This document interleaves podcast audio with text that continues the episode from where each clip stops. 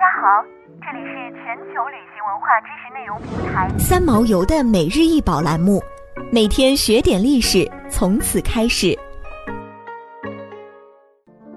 哈德良皇帝肖像雕塑，整体高三十六厘米，长二十七点五厘米，宽二十七点三厘米，材质为大理石，产于公元二世纪的意大利，现藏于芝加哥艺术学院中。雕像中的人物留着厚密的卷发，下巴的络腮胡较短，双眼注视着前方，嘴巴紧闭着，但是鼻子缺失。这是罗马帝国安敦尼王朝的第三位皇帝，名为哈德良。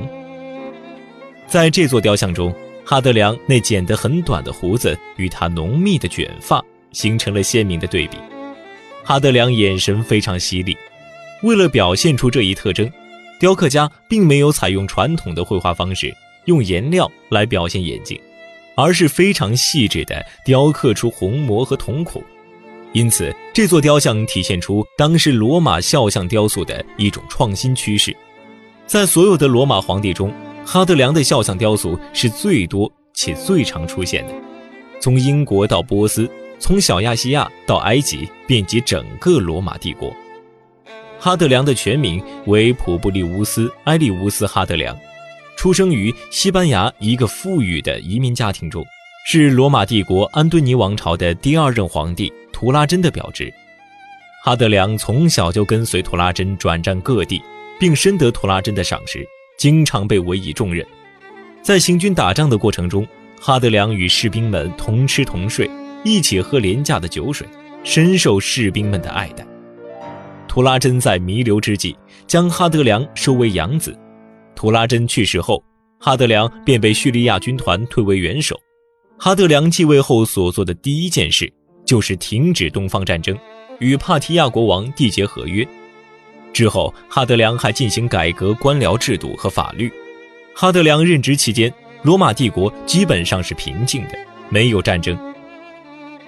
哈德良是一位博学多才的皇帝。